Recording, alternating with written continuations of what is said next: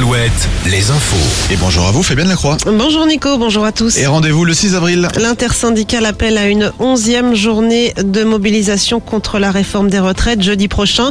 Entre-temps, un rendez-vous est prévu à Matignon en début de semaine sur invitation de la Première ministre. Hier, les cortèges étaient moins fournis que lors de la précédente mobilisation, celle du 23 mars.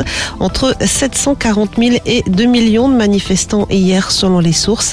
Des rassemblements qui ont parfois dégénéré du fait de casseurs présents en marge des cortèges. Selon le ministre de l'Intérieur, 175 membres des forces de l'ordre ont été blessés. Des forces de l'ordre qui ont procédé à 200 interpellations, 6 à Angers et à Bordeaux, 3 personnes placées en garde à vue à Limoges. Gérald Darmanin qui sera prochainement auditionné à l'Assemblée nationale après la manifestation du week-end dernier, cette fois dans le sud de Sèvres à Sainte-Soline. Deux participants sont toujours hospitalisés dans un état critique à Poitiers.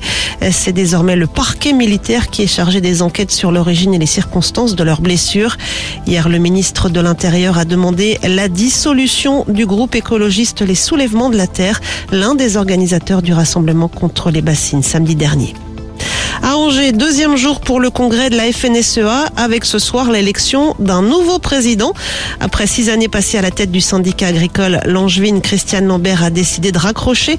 Elle reste à la tête du syndicat européen, la COPA, mais elle veut désormais consacrer plus de temps à sa famille et à son exploitation située à Bouillé-Ménard. Christiane Lambert. Pas de lassitude du tout, mais la volonté d'avoir une vie après la FNSEA. C'est euh, une fonction très chronophage, c'est une fonction très stressante. J'ai eu une opération du cœur en 2010 et mon cardiologue me dit moins de café, plus de sommeil, moins de stress.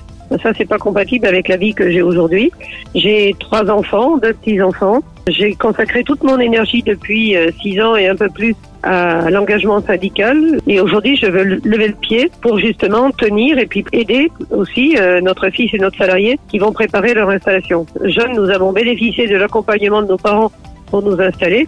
Euh, c'est mon tour. Ma famille m'a beaucoup donné. Je me sens redevable. Donc j'ai envie de faire un peu plus pour eux aujourd'hui. Et un hommage lui sera rendu ce soir au terme de ce deuxième jour de congrès. En basket, Limoges perd de 6 points hier à Dijon pour le compte du championnat. Cholet, de son côté, joue ce soir sa demi-finale allée de la FIBA Europe Cup face aux Estoniens de Kalev. Le match retour est prévu mercredi prochain à la Meilleray. Alouette, Alouette, le 6-10, le 6-10. de Nico et Julie. Cette semaine, Alouette vous invite à faire le plein de 100